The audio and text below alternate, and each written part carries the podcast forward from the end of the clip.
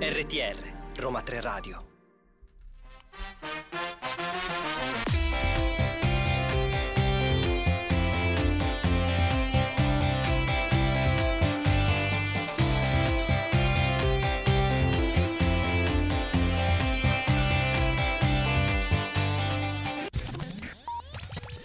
Due minuti dopo le 15 è scoccata l'ora di Listen to You, il programma curato e diretto dal centro Europe Direct dell'Università degli Studi Roma 3. Siamo tornati qui nella nostra cabina a Roma 3 Radio dopo la trasferta a Più Libri Più Liberi. Io sono Claudio Di Maio e con me c'è sempre Viviana Saghetti. Oggi Viviana siamo veramente carichissimi, nonostante la giornata uggiosa. Dici un po' di cosa parleremo. Claudio, oggi parleremo di un tema di cui si è tanto sentito in questi giorni, ossia della proposta di regolamento in materia di, di genitorialità realtà, parleremo del nono pacchetto di sanzioni contro la Russia, ma non siamo soli qui in cabina oggi, Claudio. Eh no, eh no, eh no. Infatti ci ha appena raggiunto Guido Scorza, componente del Garante per la Privacy, quindi vi invitiamo a stare attenti e diamo subito spazio alla musica.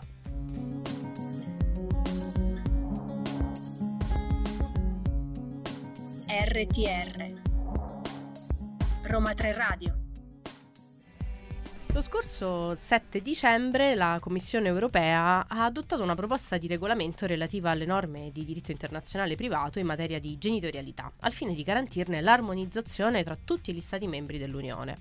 Alla base dell'iniziativa c'è la constatazione di grandi differenze tra gli Stati, non solo per quanto riguarda le norme sostanziali ovviamente che sanciscono la genitorialità a livello nazionale, materia che, è bene precisarlo, resta di competenza statale, ma anche in merito alle norme che regolano il riconoscimento del legame giuridico tra genitori e figli, quando esso è stato stabilito in un altro Stato membro, ambito nel quale è invece l'Unione ad avere competenza a legiferare. Molto importante Viviana, soprattutto perché uno dei principi cardine della proposta ampiamente richiamato e discusso, se vogliamo, anche in Italia in questi giorni, è il fatto che eh, la gener- genitorialità sancita in uno Stato membro debba essere riconosciuta in tutti gli altri Stati membri dell'Unione, senza il bisogno di specifici procedimenti amministrativi, ad esempio giudiziari che attualmente le famiglie devono avviare quando si spostano da un paese all'altro, procedimenti che spesso sono diciamo dispendiosi, lunghi e a volte certamente dal risultato incerto. I diritti fondamentali che ispirano la proposta sono soprattutto i diritti del minore, in generale ovviamente, ma anche il diritto ad avere un'identità, il diritto alla non discriminazione e se vogliamo Viviana anche il diritto alla vita privata e familiare. In aggiunta a ciò la Commissione quindi si propone di garantire una maggiore certezza del diritto in questa materia e di ridurre, perché no, i costi e gli oneri per le stesse famiglie. Forse è quasi superfluo dirlo Claudio per chi ci segue abitualmente, ma questa iniziativa della Commissione si inserisce nel più ampio dibattito e nel più ampio diritto alla libertà di circolazione delle persone, che fin dalla nascita dell'Unione ha ispirato le sue politiche. Questa proposta di regolamento poi nello specifico è pensata per quelle famiglie che si trovano trovano in una situazione, direi frequente Claudio, no? ormai nell'Unione, ossia una situazione transfrontaliera, sia perché viaggiano, sia perché spostano la residenza in un altro Stato membro, sia perché in tale Stato risiedono alcuni membri della propria famiglia o si trovano delle loro proprietà. Si stima infatti che sul territorio europeo 2 milioni di minori si vedono negare il rapporto giuridico con i genitori al di fuori del proprio paese. Però dobbiamo dirlo ai nostri ascoltatori, ci sono anche già molti diritti che sono stati riconosciuti eh, ai membri di queste famiglie grazie all'opera eh, interpretativa e se, perché no, nomofilattica della Corte di Giustizia, tra cui l'accesso al territorio, di, il diritto di residenza e di non discriminazione. Ma l'armonizzazione delle norme, come si dice tecnicamente, tecnicamente, così come proposta dalla Commissione, permetterebbe ai figli, sulla base del principio del best interest of child, no? del, del migliore interesse del minore, di beneficiare di una serie di diritti collegati alla genitorialità, che sono previsti dalle legislazioni nazionali, come i diritti di successione, ad esempio, di mantenimento, di custodia, o il diritto dei genitori ad agire in quanto rappresentanti legali dei propri figli, ad esempio in ambiti quali l'istruzione o la salute. Ecco, Ecco, per stabilire quale sia lo Stato membro la cui legge debba essere applicata, la proposta prevede di far riferimento allo stato di residenza abituale della persona che dà luce al figlio al momento della sua nascita, ma contempla altresì una serie di casi in cui non è possibile stabilire questo criterio, ad esempio nel caso di genitore rifugiato o di coppie dello stesso sesso, suggerendo di optare per lo stato di nazionalità di uno dei due genitori o dallo stato di nascita del figlio. A livello pratico, la proposta prevede anche la creazione di un certificato europeo di genitorialità che può essere richiesto dai minori o dai loro rappresentanti legali nello Stato membro che ha stabilito il legame giuridico e utilizzato per dimostrare tale legame familiare negli Stati membri. Eh, questo certificato dovrebbe essere strutturato allo stesso modo per ogni Stato membro dell'Unione Europea e accettato in tutto il territorio dell'Unione. Dalla lettura, Claudio, di questa proposta si può notare una particolare attenzione ai genitori dello stesso sesso e alla necessità che non si vedano rifiutato il riconoscimento della genitorialità, cosa che violerebbe il principio di non discriminazione. L'iniziativa infatti è stata chiaramente indicata come un'azione importante nell'ambito della strategia dell'UE per l'uguaglianza a favore delle persone LGBTQI ed è stata accolta con favore dal Parlamento.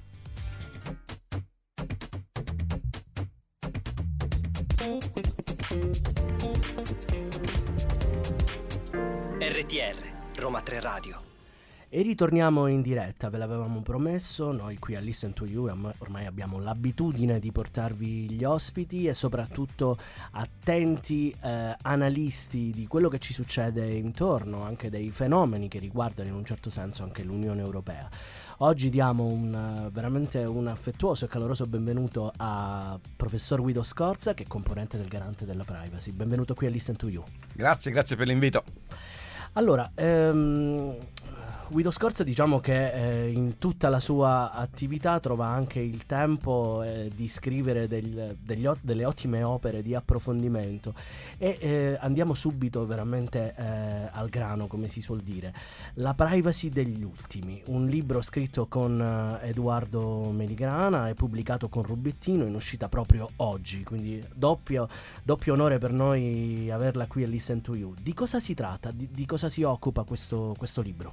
Il libro racconta il diritto alla privacy come diritto strumento di altri diritti e di altre libertà, in particolare per gli ultimi della società. Gli ultimi della società sono i fragili, eh, quelli di cui più spesso ci eh, dimentichiamo, sono le persone detenute, sono eh, le persone che appartengono alla comunità LGBT, sono, sono i bambini, sono gli anziani, eh, sono i non vedenti, sono i malati, sono talvolta i eh, lavoratori. Ecco, tutte quelle categorie di persone eh, delle quali la società eh, tende a dimenticarsi e per queste persone, questa è la tesi naturalmente eh, del libro, il diritto alla protezione dei dati è, è, due volte più importante perché in realtà è molto spesso eh, l'ultimo baluardo che li eh, divide eh, dalla libertà. Se hanno privacy possono essere un po' più liberi, un po' meno, soffrire un po' di meno eh, di discriminazioni, soprattutto nella dimensione sociale, se non hanno privacy sono destinati ad essere discriminati, discriminati di più. Uh, tante, tantissime le storie. È un libro di storie essenzialmente, non è un libro di,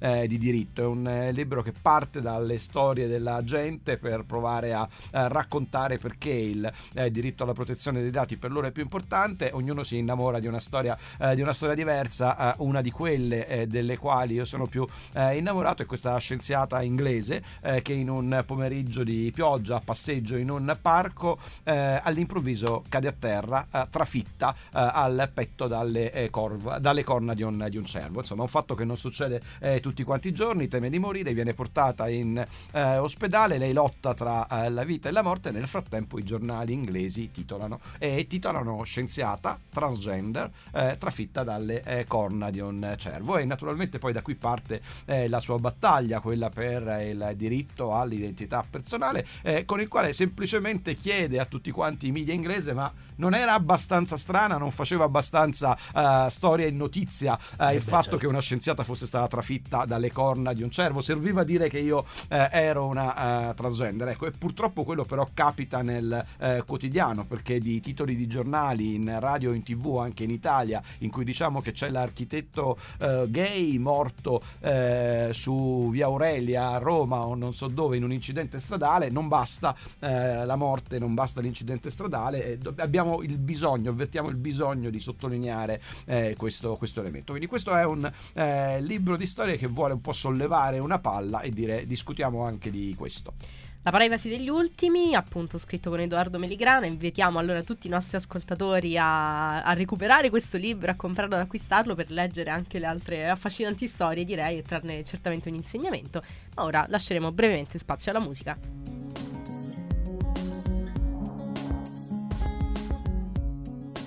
RTR Roma 3 Radio. Torniamo in diretta, torniamo con il nostro ospite, il professor Guido Scorza del Garante per la Privacy. E mh, mm, parliamo di un tema che, che, veramente è una questione fondamentale del presente ma oserei dire soprattutto del futuro in realtà, ossia eh, ciò a cui ci stiamo avvicinando, la regolamentazione europea dell'intelligenza artificiale, su cui esiste già una proposta recente da parte della Commissione europea. Ecco, professor Scorza, come vede la tutela della privacy nell'ambito dell'intelligenza artificiale, prevedendo un po' forse il futuro? Ma è una delle tante sfide che, che, ci attendono. In realtà non credo nemmeno che vada coniugata al futuro, insomma, è una uh, sfida del presente. Non ce ne accorgiamo spesso, ma l'intelligenza artificiale naturalmente è, è, con noi, è dentro le nostre case, negli assistenti vocali, è nei nostri telefonini, nelle nostre eh, macchine, ormai è, è, nel nostro uh, quotidiano in maniera assolutamente, assolutamente trasparente. Eh, la sfida naturalmente è, quella in particolare di proteggere il eh, cittadino dal rischio che questi algoritmi che eh, decideranno per noi eh, un eh, numero di, eh, di, di, di, cose sempre più, sempre più ampio, sempre più eh, diversificato, ci conoscano per davvero e non si sbaglino, non si convincano che siamo chi non siamo eh, o non eh, abbiano e non diano di noi un'immagine distorta, magari rappresentando il soggetto che ha smesso di pagare le rate di un televisore o di un frigorifero perché il televisore o il frigorifero che si è visto consegnare era difettoso con un cliente moroso, perché naturalmente già oggi, ma ancora di più domani, in una società sempre più connessa, quello che a quel punto accadrebbe è che il, l'utente, il consumatore, il cittadino eh, di turno non riuscirebbe più a comprare assolutamente nulla perché per tutto il mondo eh, sarebbe un soggetto sostanzialmente inaffidabile, mentre in realtà non è un soggetto inaffidabile, è un cittadino che ha esercitato eh, un diritto davanti ad un oggetto che non funzionava. Quindi il rischio più grande direi eh, nell'intelligenza artificiale, al crocevia tra l'intelligenza artificiale e le cose della privacy è questo. Quegli algoritmi processano dati, processano dati per trarre una convinzione, per trarre un profilo eh, di una persona, se quel profilo è, è, inesatto, se quel profilo è distorto, eh, se quel eh, profilo è viziato, come spesso si dice, da un bias eh, algoritmico, beh, la vita di quella persona in una stagione come quella che verrà, in cui eh, la, la, regola sarà eh, il, il, processo algoritmico dei dati e l'eccezione, quella, quella umana, rischia davvero di, di, di, andare, in, di andare in frantumi il regolamento in eh, preparazione a Bruxelles eh, va nella direzione giusta, è costruito intorno all'ormai arcinoto principio dell'uomo al centro e quindi eh, la tecnologia che comunque deve riconoscere eh, il, eh, la, la, supremazia e il controllo dell'uomo ha un grande limite. l'intelligenza artificiale, dicevo prima, c'è oggi, il regolamento non c'è ancora, ci sarà se tutto va bene tra un anno, si legge oggi nella bozza di quel regolamento che sarà direttamente applicabile nei singoli paesi dell'Unione, eh, due anni dopo la sua entrata in vigore, quindi stiamo dicendo che eh, dire, l'ambizione è governare l'intelligenza artificiale nel, 2000, eh, nel 2025, nel 2026, normalmente ormai sappiamo che il mercato eh, e la tecnologia non attendono eh, la regolamentazione, quindi il rischio è che eh, le tecnologie e gli algoritmi impongano le loro regole sul mercato al posto dei parlamenti e dei governi. Senz'altro, anche perché è molto importante che in un certo senso il diritto segua anche l'evolversi della società, ma possiamo, vogliamo sbirciare un po' all'interno del garante. C'è qualche decisione, qualche eh, diciamo caso che ovviamente di cui ci può parlare qui e può descrivere meglio ai nostri ascoltatori questo rapporto tra privacy e tecnologia? Assolutamente, assolutamente sì, nel pubblico e nel privato. Direi nel pubblico una delle ultime vicende nelle quali eh, abbiamo affrontato il tema dell'intelligenza artificiale quando abbiamo detto lo scorso anno no al Ministero dell'Interno che avrebbe voluto utilizzare delle soluzioni di riconoscimento facciale intelligente proprio basato eh, sugli algoritmi andando a caccia di eh, eh colpevoli, di imputati, di reati più o meno eh, gravi in giro nelle nostre piazze nelle nostre città. Ecco, quello che il garante ha detto è sproporzionato no? non possiamo pensare di trattare 60 milioni di cittadini eh, da eh, potenziali indiziati per cercare 4, 5, 10 o 100 eh, indiziati, indiziati veri, il fine in democrazia non giustifica eh, i mezzi e questo è qualcosa eh, di cui nell'universo dell'intelligenza artificiale dovremo pensare, a cui dovremo pensare sempre di più perché la tentazione di dire che il fine giustifica i mezzi sarà sempre più elevata. Nell'universo del privato, beh, insomma, la, la, più recente delle decisioni è quella sui servizi di delivering di, di, di food a casa in cui lì abbiamo degli algoritmi che governano il modo in cui delle persone eh, lavorano e li rendono, come è stato efficacemente scritto in un libro, schiavi del click, schiavi dell'algoritmo nella, eh, nella sostanza. Ecco, anche lì il bilanciamento è importante. Sappiamo che ne volete sicuramente sapere di più. Restate con noi e qui con Guido Scorza.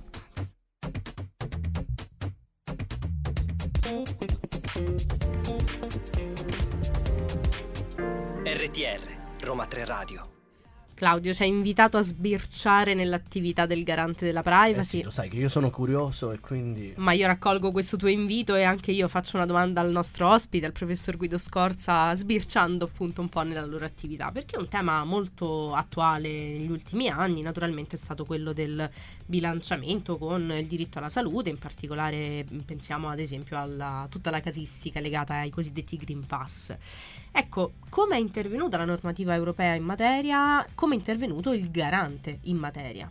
Ma la domanda è bellissima perché ci, ci, ci accompagna per mano dentro il, al cuore della privacy. Uh, il titolo del GDPR, del famoso regolamento generale per la protezione dei dati, come lo uh, uh, conosciamo tutti quanti. In realtà è più lungo di così perché dice regolamento generale per la protezione dei dati, nonché sulla loro libera circolazione. Eh, per cui diciamo la lettura corretta della disciplina europea sulla protezione dei dati è che è massimizzare la circolazione dei dati, quindi il loro sfruttamento è il fine e la legge uniforme uniforme, la regolamentazione uniforme. Nei diversi paesi dell'Unione è il mezzo per raggiungere questo, eh, per raggiungere questo fine. E eh, il eh, Green Pass non fa nient'altro, il, il fenomeno del, del, Green Pass, la disciplina europea eh, sul Green Pass non fa nient'altro che esaltare esattamente questo approccio, cioè eh, benché se ne siano dette tante, in 15 giorni l'Unione Europea si è dotata di un passaporto sanitario, ha, eh, è stata in condizione di far circolare in un territorio vastissimo i dati particolari, quindi quelli più sensibili di 500 milioni milioni di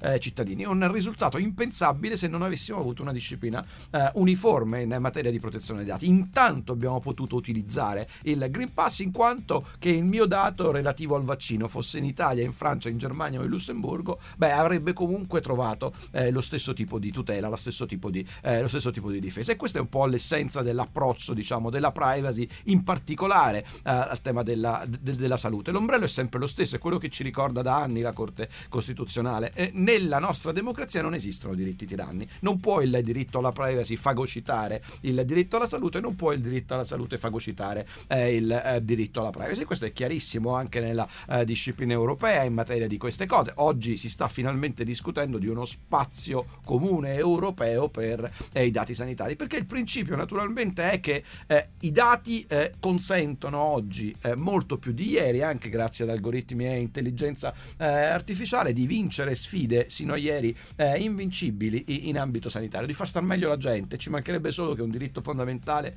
eh, come la privacy può ergersi a nemico eh, di un obiettivo, di un risultato di questo tipo. Il tema è sempre quello del eh, bilanciamento e qui eh, eh, l'algoritmo del bilanciamento è un algoritmo semplicissimo, comprimere un diritto nella misura minima necessaria a far posto a quello a fianco. quando questo algoritmo si riesce a tradurre in norma e in azione, il problema è risolto e la privacy anzi forse diventa eh, volano di una sanità soprattutto in digitale eh, migliore perché naturalmente privacy significa anche eh, dati esatti, dati di eh, qualità e naturalmente questo è ciò di cui c'è bisogno nell'ambito della ricerca medica e sanitaria. Certamente, soprattutto abbiamo parlato ovviamente di privacy, tecnologia, intelligenza artificiale, la privacy degli ultimi, ritorno ancora sul libro scritto con uh, Meligrana da, da, Guido Scorza. Una domanda un po' scottante, così per lasciarci sempre con un interrogativo importante. A volte la privacy è, è anche un po' il timore di chi la cede, il dato che può diventare il prezzo per il pagamento di un servizio. Ecco, qual è la sua opinione a riguardo? Questa è una partita tutta quanta aperta. La, la, la, realtà è che il modello di business di internet è dato contro servizio. Siamo stati ormai abituati a spogliarci di un po' di noi stessi eh, per accedere a prodotti o servizi nella dimensione eh, digitale. Io in realtà lascio rispondere Stefano Rodotà che di privacy, come dire, eh, se ne intendeva e che non può essere sicuramente accusato di essere stato morbido eh, in eh, relazione alle cose della privacy quando si trattava di mercato. E davanti a questa stessa domanda eh, Stefano rispondeva io credo che bisogna essere live laici, eh, dalla um, um, convergenza della disciplina sulla privacy e quella dei contratti, quindi dalla commerciabilità eh, dei eh, diritti, la privacy può persino uscirne eh, rafforzata, perché noi potremmo affiancare alla tutela della privacy prevista nelle leggi speciali eh, la tutela del codice civile, la tutela eh, consumeristica. Quindi se io scambio un po' di dati con un servizio, beh, insomma, ho, ho le garanzie della legge sulla privacy o le garanzie del codice del consumo. Io credo che dobbiamo lavorare in questa direzione trasmissione. Grazie al professor Guido Scorza anche per averci ricordato gli insegnamenti di Stefano Rodotà e ringraziamo appunto per, per, la sua presenza qui e per i preziosi spunti che ci ha offerto oggi. Grazie a voi. Ricordiamo il professor Guido Scorza del Garante per la Privacy.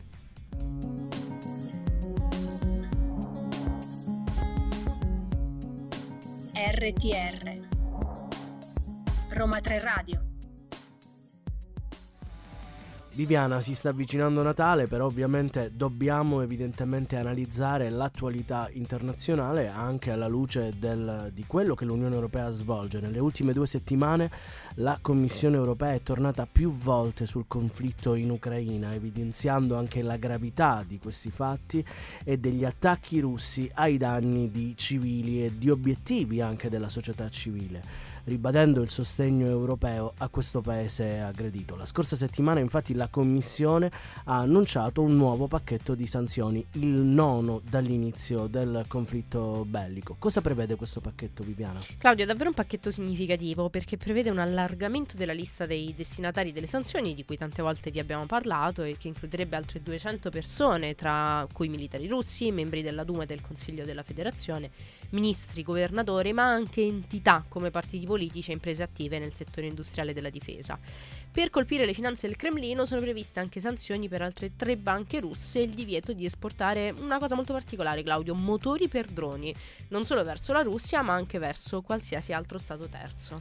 Si è molto parlato dell'efficacia delle sanzioni, con questo nono pacchetto sono stati annunciati anche ulteriori controlli e restrizioni alla vendita di agenti chimici, ad esempio, di componenti elettronici e informatici o di altri prodotti potenzialmente impiegabili dove? Nell'industria della, della guerra, diciamo, nell'industria bellica da parte dei russi. Eh, verrebbero anche banditi tutti quegli investimenti verso il territorio russo nel settore minerario. La propaganda russa è un altro obiettivo poi anche di questo pacchetto che prevede di sospendere altri quattro canali di informazioni e altre piattaforme di distribuzione. La Presidente Ursula von der Leyen, la Presidente della Commissione europea, ha spiegato come la cooperazione internazionale volta a contrastare la guerra in corso è forte, unita e intransigente. Tali dichiarazioni sono giunte a seguito dell'annuncio che la stessa von der Leyen aveva fatto in precedenza della volontà della Commissione europea di assicurare che tutte le responsabilità per i crimini e le atrocità commesse durante la guerra in Ucraina siano accertate. La Presidente aveva infatti ribadito la piena collaborazione dell'Unione con la Corte Penale Internazionale di cui tutti gli Stati dell'Unione Europea sono membri e che ha già aperto un'indagine per i crimini di guerra e i crimini contro l'umanità perpetrati sul suolo ucraino a partire dal 2014. Ciononostante, per evitare che cosa? Il più grande timore, l'impunità del crimine di aggressione che la Corte Penale, diciamolo ai nostri ascoltatori, al momento non sarebbe in condizioni di perseguire, non essendo la Russia parte del, del suo statuto, non accettando quindi la sua giurisdizione, la Commissione ha presentato agli Stati membri due opzioni, entrambi da realizzarsi sotto l'egida delle Nazioni Unite. Da una parte l'istituzione di un tribunale speciale internazionale basato appunto su un trattato multilaterale, simile quindi se vogliamo a quello della Corte Penale Internazionale, ma la cui giurisdizione sarebbe limitata al crimine di aggressione. La seconda opzione, Claudio, sarebbe quella di istituire una corte ibrida che integri i giudici internazionali in un sistema giurisdizionale nazionale, come ad esempio è stato già fatto in passato nei casi della Sierra Leone e della Cambogia. Tali paesi avevano stipulato un accordo con le Nazioni Unite che istituiva dei tribunali interni speciali, dunque senza l'intervento del Consiglio di sicurezza, la cui azione, come è noto, è bloccata dalla Russia, che esercita il suo potere di veto in qualità di membro permanente del Consiglio di sicurezza stesso. Infine, in relazione ai danni immateriali e alla distruzione provocata in Ucraina, la Commissione, ricordando che dal marzo 2022 gli Stati dell'Unione Europea hanno congelato ben 19 miliardi di euro appartenenti ad oligarchi russi e 300 miliardi appartenenti alla Banca Centrale Russa, ha sottolineato la necessità di reinvestire tali fondi nella ricostruzione dello Stato ucraino. Ha suggerito infine di vincolare questi soldi della Banca Centrale Russa che dovranno essere restituiti una volta rimosse appunto queste sanzioni ad un trattato di pace che prevederà una ripartizione per i danni subiti dall'Ucraina, trattato che tutti naturalmente auspichiamo venga raggiunto il più presto possibile.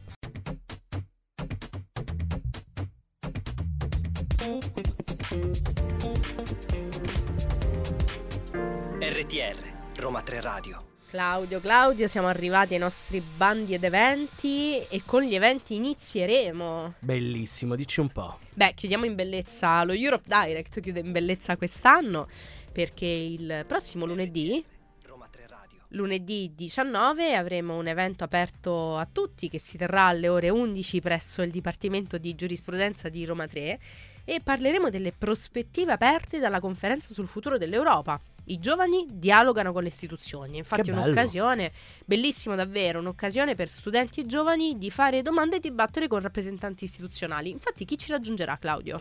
Ma avremo tantissimi ospiti, a cominciare innanzitutto da Serena Angioli, che è dirigente dell'area programmi Agenzia Nazionale per i Giovani, ma anche il dottor Carlo Corazza, che è stato già ospite qui a Listen to You, il direttore dell'ufficio in Italia del Parlamento europeo. Insieme a lui il dottor Antonio Parenti, che è il capo della rappresentanza in Italia della Commissione europea, il dottor Vanni Resta, qualcuno di voi già lo conoscerà, in questa occasione l'abbiamo coinvolto in qualità di ambasciatore per l'Italia del Patto europeo per il clima.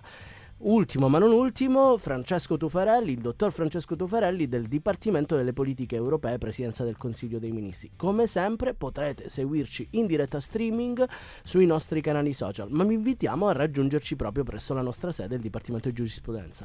Ma passando Claudio ai bandi, c'è tempo fino al 29 marzo 2023 per presentare candidature per l'edizione 2024 del Premio Regione Imprenditoriale Europea, EER Award.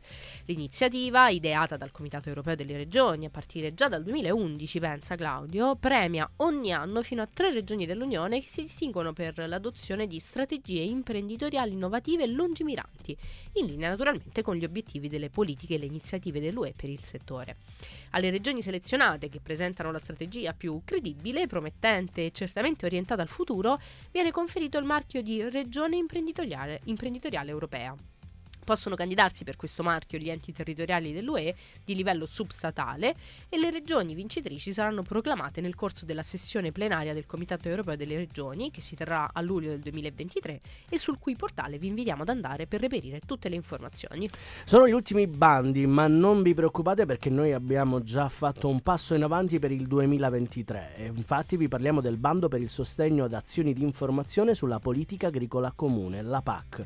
Il bando finanzia azioni di informazione che illustrano appunto la politica agricola per il ruolo fondamentale che ha avuto e che continuerà ad avere nel settore agricolo e nelle zone rurali dell'Unione Europea, garantendo un'agricoltura sostenibile sotto il profilo economico, sociale e ambientale. Coerentemente con che cosa? Con la strategia del Green Deal europeo. Le azioni di informazione devono essere destinate al pubblico in generale, il più grande possibile, in particolar modo quello giovanile proveniente dalle aree urbane, e o per esempio anche agli agricoltori e agli altri soggetti attivi nel mondo rurale. La scadenza per partecipare a questo bando è del 5 gennaio 2023. Claudio, io lo so che tu senti già aria di vacanza e allora ti dico di pensare un po', un po' lontano ai paesi dei Caraibi orientali. Ah, ma io quello ci penso sempre. Eh, lo so, e pensa che c'è un bando che finanzia azioni transnazionali per migliorare la protezione e l'inclusione dei gruppi emarginati e vulnerabili proprio nei paesi dei Caraibi destinatari. Parliamo di di gruppi come le comunità LGBT, persone con disabilità, compresi bambini con bisogni speciali, vittime e sopravvissuti a violenza di genere, tanto nella sfera privata quanto quella pubblica, sul posto di lavoro ed online. Ecco, è un bando aperto da attori anche non statali o autorità locali che sono stabilite nell'Unione o nei paesi beneficiari. Queste proposte devono essere presentate alla Commissione in formato elettronico attraverso il portale Prospect con scadenza fissata al 10 gennaio 2023. Un'altra novità è aperto fino al 19 gennaio 2023 il primo bando lanciato nel quadro dell'iniziativa urbana europea, la nuova iniziativa dell'Unione a sostegno dello sviluppo urbano sostenibile. Finanziata dal Fondo europeo per lo sviluppo regionale, il FESR, il bando è indirizzato alle autorità urbane e mette a disposizione ben 50 milioni di euro da destinare a progetti per azioni innovative capaci di tradurre in realtà i valori del nuovo Bauhaus europeo. Per chi vuole sapere di che cosa si tratta, abbiamo anche un interessante webinar sul nostro canale YouTube. Possono partecipare al bando le autorità urbane di unità amministrative locali dell'Unione Europea oppure anche associazioni o raggruppamenti di autorità urbane. Tutte le informazioni sul portale urbaninitiative.eu.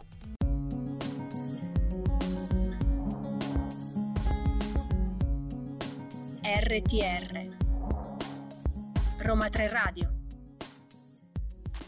Caro Claudio, per l'ultima volta quest'anno, ma solo per quest'anno ci Solo per quest'anno. solo per quest'anno l'ultima Solo per volta. quest'anno. Anche questa volta abbiamo il nostro UE. La La, sai? sai? E caro Claudio, io te l'ho già detto prima, lo sento che tu vuoi partire, lo sento che sei già in clima di vacanza. Ah, ma io ho già il- le valigie pronte, nonché la slitta anche. Ti ho visto prima passare questa barba bianca che ti sta crescendo. Eh, eh, sì, è, è per il periodo. È vero? proprio- sì, è sì, solo sì. per il periodo. Si porta.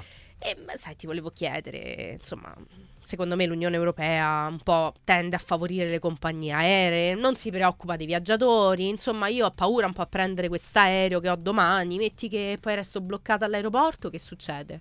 Ma Viviana, ma proprio adesso che finalmente possiamo riprendere tranquillamente gli aerei in tranquillità, anche diciamo abbiamo parlato di Green Pass con il nostro ospite Guido Scorza, ricordo a tutti. Ovviamente anche questa volta concludi l'anno dando un po' qualche eh, diciamo risposta, ma siamo qui anche per dire il vero falso sull'Unione Europea. L'Unione tutela i viaggiatori anche nel trasporto aereo. Per beneficiare di questi diritti, innanzitutto però bisogna viaggiare nell'Unione Europea o arrivare nell'Unione Europea con una compagnia aerea dell'Unione o a partire dall'Unione Europea, a prescindere quindi dalla nazionalità della compagnia stessa. L'Unione ha previsto una serie di regolamenti in materia di trasporto aereo. Dobbiamo ricordare infatti che la materia del trasporto e dei trasporti rientra tra quelli di competenza concorrente tra l'Unione e gli stessi Stati membri. Ma quali sono questi diritti garantiti all'interno del, del diritto europeo? Claudio, infatti cerchiamo di vederli un po' più nel dettaglio. Innanzitutto è stato predisposto un modello unico di ricorso che può essere presentato nei confronti di una compagnia aerea che si ritenga sia venuta meno ai suoi obblighi contrattuali. Lo sai, lo abbiamo visto, è su internet disponibile per tutti. Se la compagnia aerea non dovesse rispondere entro due mesi a questo reclamo o la risposta non dovesse risultare per voi soddisfacente, è possibile a quel punto presentare un reclamo all'autorità nazionale competente, il cui elenco si può trovare sul sito della Commissione. Però Claudio, non è che diventa un po' complicato mh, raggiungere queste autorità nazionali? Beh, guarda, effettivamente questa preoccupazione l'ha avuto anche la Commissione europea. L'Unione in realtà tutta ha spinto per rendere possibile in via alternativa il cosiddetto ricorso stragiudiziale ad un organismo per la risoluzione appunto alternativa delle controversie. Io sono sicuro che molti dei nostri ascoltatori avranno già visto l'acronimo ADR. Spesso però i biglietti vengono acquistati online. Bene, è possibile allora avvalersi anche dell'ODR, ossia della piattaforma per la risoluzione delle controversie online dell'Unione Europea. Entrambi i meccanismi sono creati a livello comunitario e disponibili unicamente per i residenti all'interno del territorio dell'Unione Europea. Ma mettiamo che anche così non si riesca ad arrivare ad una risposta soddisfacente. Ecco, l'Unione Europea, con un ulteriore regolamento, ha predisposto il cosiddetto procedimento europeo per le controversie di modesta entità. E dunque, per i voli operati da una compagnia aerea dell'Unione è possibile presentare la domanda nel luogo di arrivo o di quello di partenza.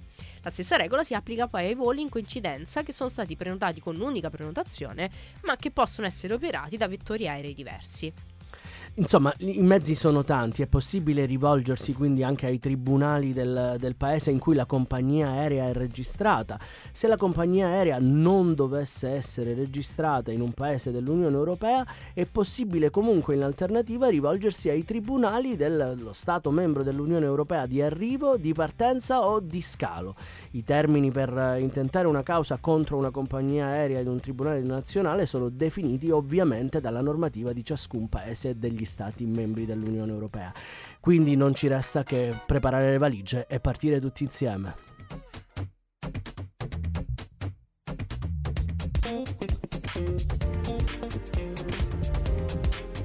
RTR Roma 3 Radio è veramente bello quello che abbiamo analizzato oggi, soprattutto se consideri che abbiamo spaziato tra tantissimi argomenti. La privacy, la genitorialità, i bandi, gli eventi. Tra l'altro ricordiamo ancora una volta che il 19 di dicembre lo Europe Direct Roma 3 vi aspetta nella sua sede qui a Giurisprudenza per questo evento di incontro con le autorità dell'Unione Europea. Ma eh, Viviana, non mi dire che siamo già arrivati alla fine. Siamo arrivati alla fine, ma solo per quest'anno, Claudio, perché questo effettivamente è il nostro ultimo episodio di, di questo dicembre 2022. 2022, ma torneremo nel 2023 più carichi che mai. Assolutamente, soprattutto con tante notizie, tanti eventi, tanti bandi dell'Unione Europea e dall'Unione Europea. Torneremo anche con tanti ospiti, oggi siamo stati veramente contenti di ospitare i nostri microfoni il professor Guido Scorza del Garante per la Privacy, ma questa puntata non sarebbe stata possibile senza Marianna che ci ha aiutato per i contenuti, senza William e Roberta che ci hanno aiutato dalla regia e senza... E senza manca? la nostra mitica Oriella Esposito che per tutto il 2022, sapete, ormai lo sapete tutti, ci, ci ha so- supportato, e sopportato. E quindi diamo anche a lei un grandissimo abbraccio, ma soprattutto a tutti voi. Ritornate a sentirci qui sulla stazione di Roma 3 Radio e su tutti i canali social. Un caloroso abbraccio da Claudio Di Maio e da Viviana Sacchetti. Ciao. Ciao.